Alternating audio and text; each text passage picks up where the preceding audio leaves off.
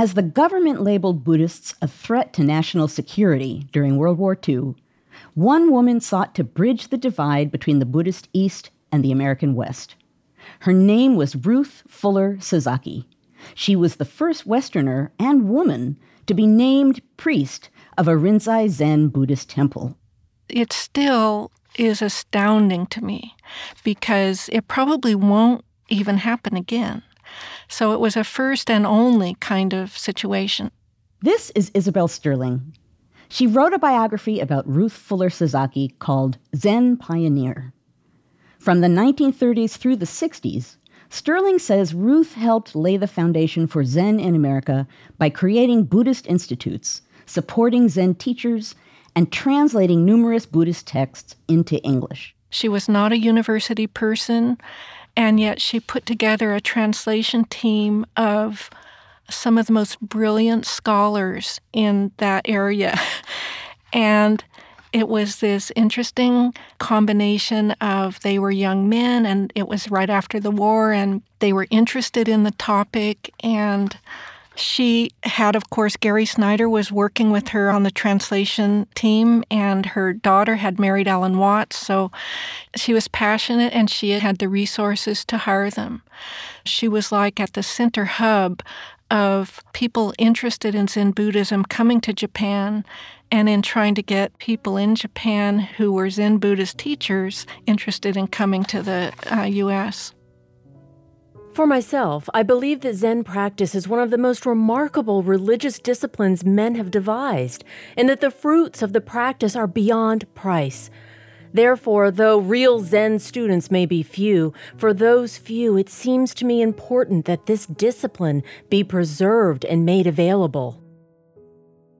Though she spent most of her life promoting Buddhism's humble practices, Ruth actually came from less than humble beginnings. She grew up in Chicago in a well to do family who sent Ruth as a young woman across Europe to study piano and foreign languages. But Ruth's life started to change course in her 20s after she visited an eccentric country club outside New York City.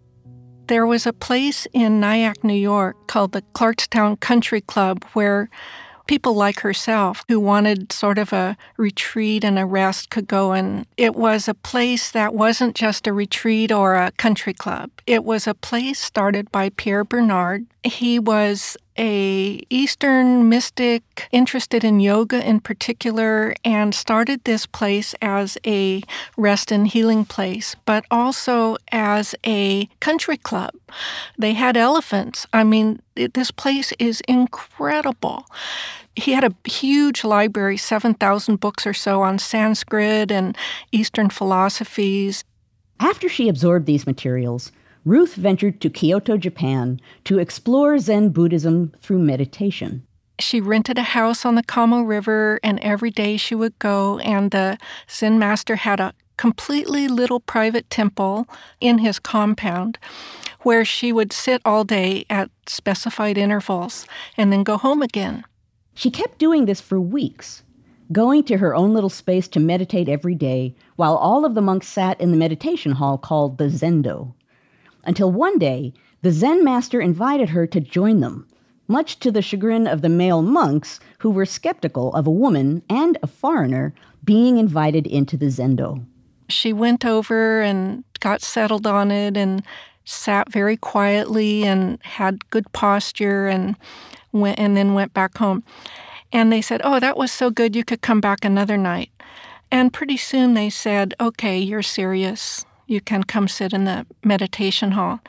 A little bit later, I thought it was kind of funny because she said one night during this these intensive weeks, the sitting went on for quite long hours.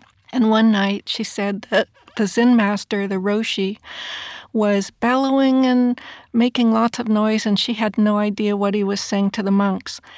And it turned out he was saying, You're all lazy, you're going to have to sit all night. All she knew is they didn't have a break. So at the end of that period, they had to carry her off the tan, which is like a bench where all the cushions are set, because her legs were completely paralyzed from all this sitting.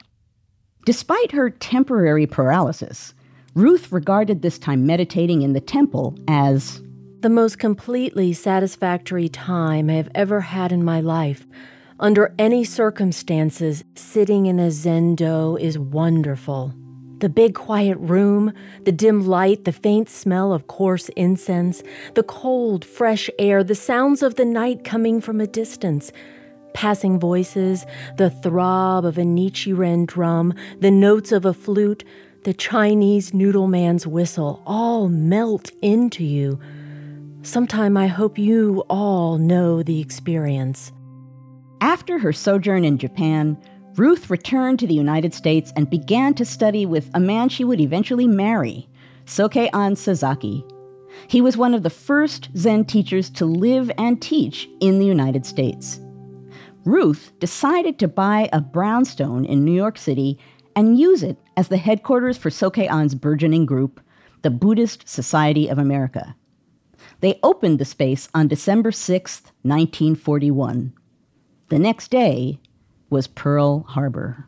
They realized that the FBI was watching them from across the street. Uh, they could see the people come and go, and they were under observation. And she was interviewed, and Sokei-an was interviewed, and then he was taken to Ellis Island on June 15th of 1942, and then uh, interned at Fort Meade, Maryland.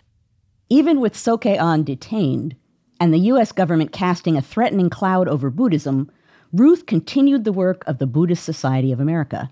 And for the next two years, she lobbied to get Sokei-an released from the internment camp. She succeeded in 1943, but by then, Sokei-an's health was deteriorating. They were married in 1944, and a year later he died.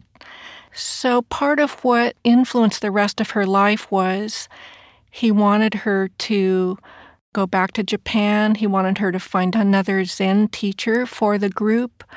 He just wanted her to continue the work. The problem of how to get the true line of Zen teaching transplanted into America in the shortest possible time is with me night and day. I feel its speedy accomplishment is imperative, or Zen may be lost to humanity. Ruth returned to Kyoto, Japan, and got to work recruiting a new Zen teacher to take Sokei-an's place. During her time in Kyoto, she also put together a research team that translated several Buddhist texts while publishing her own insights on Buddhism. Meanwhile, she traveled around the United States giving lectures to scholars and non academics about her Buddhist explorations. And finally, in 1958, she was ordained as the first Westerner and woman to be a priest of a Rinzai Zen temple in Kyoto. The actual event of that did break barriers. At first, she resisted it because she said, I don't want to go to all those meetings and I don't really want to be a priestess, you know, of this and have to do all the things that are traditionally expected. So she resisted it a little bit. But she realized that the event of having that happen would give it an authenticity that would help her in her goal of getting more recognition from the Zen teachers in Japan to maybe want to come and do more in, in the US. Ruth Fuller Sasaki died of a sudden heart attack in 1967, just shy of her 75th birthday. Stirling says Ruth's work and dedication helped ignite a passion for Zen Buddhism in a Western audience that continues to grow today. She saw that it was the long view, not the short view, that would matter. It's like Gary Snyder said recently the early history of Zen Buddhism to the West is still in its beginning stages. So we look at it and say, well, let's see, what did they accomplish in the last 50 years? But it's still the early beginning.